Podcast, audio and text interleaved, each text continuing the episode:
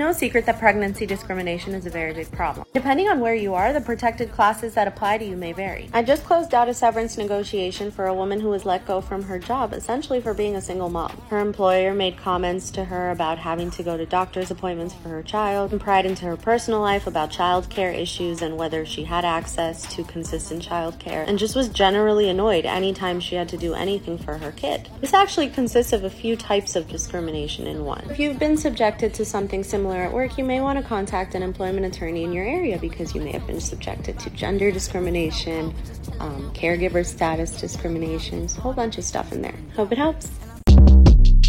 Short Cast Club.